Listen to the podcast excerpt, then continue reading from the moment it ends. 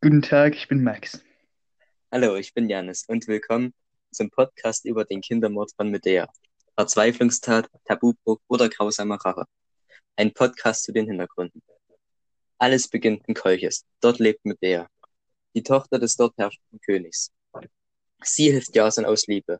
Dieser kam davor nach Kolchis, um dort das goldene Vlies zu erbeuten. Sie half ihm und letztendlich gelang es den beiden, das Vlies zu bekommen. Auf der Flucht tötet sie noch ihren Bruder. Alles endete in Korinth. Dort aber verlässt Jason Medea für die Tochter des Königs Kreon. Medea soll verbannt werden aufgrund der Beleidigungen gegenüber der Königsfamilie. Doch sie kann noch einen Tag raushandeln. An diesem schmiedet sie ihre Rachepläne. Diese beinhalten zu einem den Tod der jetzigen Frau von Jason, den Tod von König Kreon und den Tod von den Kindern. Man kann sich vielleicht schon denken, warum sie den Mord an ihren Kindern begeht. Um Jason den größtmöglichen Schaden zuzufügen und um jede Spur seiner Familie auszulöschen. Die doch vorherrschende Liebe zu ihren Kindern und der Hass zu Jason bildeten ihr einen inneren Konflikt. Eigentlich liebt sie ihre Kinder, doch letztendlich siegt der Hass über Jason. Sie ruft sie noch ein letztes Mal zu sich, um sie zu lieben und anzufassen. Doch dann holt sie das Schwert und tötet ihre Kinder. Nun hat sie zwei tote Söhne. Ihr vorher geschmiedeter Racheplan ist aufgegangen und vollendet.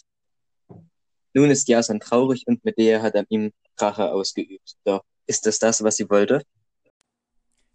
Kommen wir nun zur Realität. Gründe für den Kindsmord können zum Beispiel Finanzprobleme, aber auch Scham sein da Kinder auch durch sexuelle Nötigung gezeugt werden können. Als Beispiel für einen Kindsmord wäre eine Düsseldorferin zu nennen, die 2003 ihr Kind umbrachte. Sie und ihr Mann hatten starke Finanzprobleme, da ihr Mann arbeitslos geworden ist. Wahrscheinlich hatten sie auch familiäre Probleme und sie hatte Angst vor dem Mann. Durch ihre schlechten Finanzen wollte der Mann kein drittes Kind.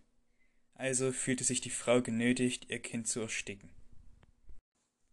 Ein weiteres Beispiel ist Lucia Cremonini, welche 1709 ihr Kind umbrachte.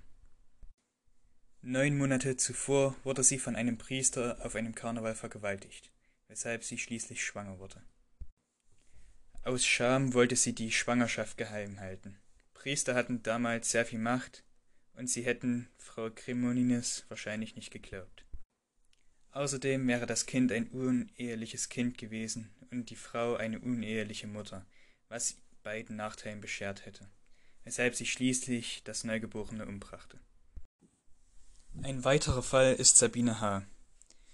Sie und ihr Mann waren Alkoholiker und der Mann wollte keine Kinder mehr.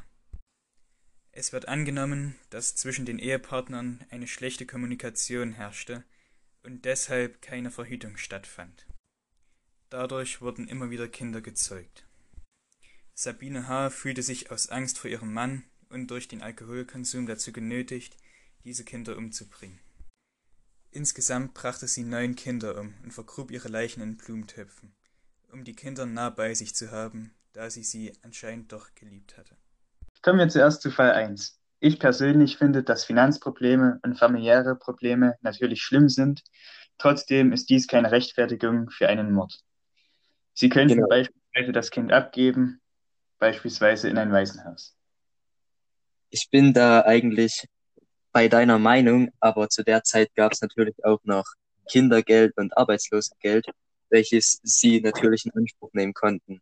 Aber vielleicht war auch einfach die Alkoholzucht zu groß, um von dem Geld noch ein Kind zu versorgen, wenn sie halt davon schon Alkohol gekauft haben oder andere Sachen. Ja, das könnte sein. Und, und ich finde, wenn einem noch irgendwas an seinem Kind liegen sollte, wäre auch die beste Möglichkeit, wirklich sein Kind einfach in ein Waisenhaus zu geben oder wenigstens vor eine Feuerwehrstation zu legen. Ja, das könnte man auf jeden Fall machen. Zu Fall 2, Lucia Cremonini. Ich denke, dass man diese Tat eher nachvollziehen kann als die der Düsseldorferin. Zur damaligen Zeit gab es viel weniger Möglichkeiten, das Kind abzugeben. Außerdem hatten Priester viel mehr Einfluss und die Menschen hätten ihr wahrscheinlich nicht geglaubt. Als uneheliche Mutter wäre sie vielleicht verstößend geworden, Auch wenn die Tat schlimm ist, wenn man die Verhältnisse zur damaligen Zeit betrachtet, kann man es trotzdem nachvollziehen. Ich finde trotzdem, dass dies keine Rechtfertigung für den Mord am eigenen Kind ist. Ich finde, sie hätte wenigstens ihr Kind zur Welt bringen können und sie hätte eventuell sogar mit dem Priester reden können, ob sie zusammen eine Lösung für das Kind finden. Und nur der schlimmste Ausweg ist wirklich, sein eigenes Kind dann zu töten.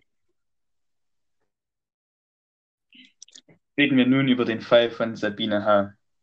Ich persönlich kann die Tat überhaupt nicht nachvollziehen, auch wenn sie Alkoholiker war und auch wenn sie Probleme zwischen der Familie, zwischen den Ehepartnern hatten. Aber ich denke, eine schlechte Kommunikation zwischen den Ehepartnern, was dann zu einer schlechten Verhütung führt, kann nicht, kann nicht begründen, dass die neun Kinder umgebracht hat. Und das ist ja auch immer wieder passiert. Und irgendwann muss ja eigentlich die Sabine mal verstanden haben, dass das falsch ist, was sie da macht. Aber sie hat es ja immer weiter gemacht. Wenn schon sowas sagt, dass sie ihre Kinder liebt, dann sollte sie sie nicht umbringen, sondern lieber abgeben, da dies ein Zeichen von wahrer Liebe ist in meinen Augen. Ich finde, so eine psychische Störung, wie Sabine H. ganz klar aufweist, entwickelt sich nicht von einem Tag auf den nächsten, sondern hat, denke ich, sogar Ursprung in ihrer Kindheit. Eventuell wurde sie sogar von ihren Eltern eingesperrt und sie dachte, dass ihre Eltern aus Liebe zu ihr handeln und hat dies dann mit ihren eigenen Kindern auf schlimmere Art und Weise durchgesetzt. Ja, das kann auf jeden Fall sein. Und gerade äh, durch den Alkohol hat sich das vielleicht noch in ihren Kopf weiter reingesetzt. Und halt die Fantasie von ihren Eltern hat sich da vielleicht weiter entfaltet. Und außerdem, wenn ich nochmal genauer darüber nachdenke, kann es sogar sein, dass sie ihre Kinder nur wegen ihrem Mann umgebracht hat, weil sie sie ja anscheinend wirklich geliebt hat. Oder eine komplett andere Meinung ist halt auch noch, dass sie vielleicht sich das alles nur ausgedacht hat, um ihre schreckliche Tat zu rechtfertigen. Ja, ich denke auch, dass sie damit vielleicht auch ihre Tat rechtfertigen wollte, weil sie vielleicht erkannt hat, was sie gemacht hat. Vielleicht war sie diesmal auch nüchtern, was ihr vielleicht mal eine klare Sicht auf die Verhältnisse wirklich gebracht hat. Und ja, ist natürlich sehr tragisch. Und an dem Beispiel kann man natürlich auch erkennen, was Drogen mit einem machen können. Halt seine eigenen Kinder wirklich umbringen und das sogar neunmal. Das ist ja wirklich krass. Kommen wir nun zur Bewertung der Rachetat. Ich denke, wenn man den Fall mit der, mit den Fällen der Realität vergleicht, erkennt man, dass das Rachemotiv doch schwächer ist als die anderen Motive, die bereits genannt wurden in den realitätsnahen Fällen. Jedoch kann ich die Sichtweise von Medea nachvollziehen, da sie Jason doch sehr stark geliebt hat und der Ehebruch für sie eine starke Sünde darstellt.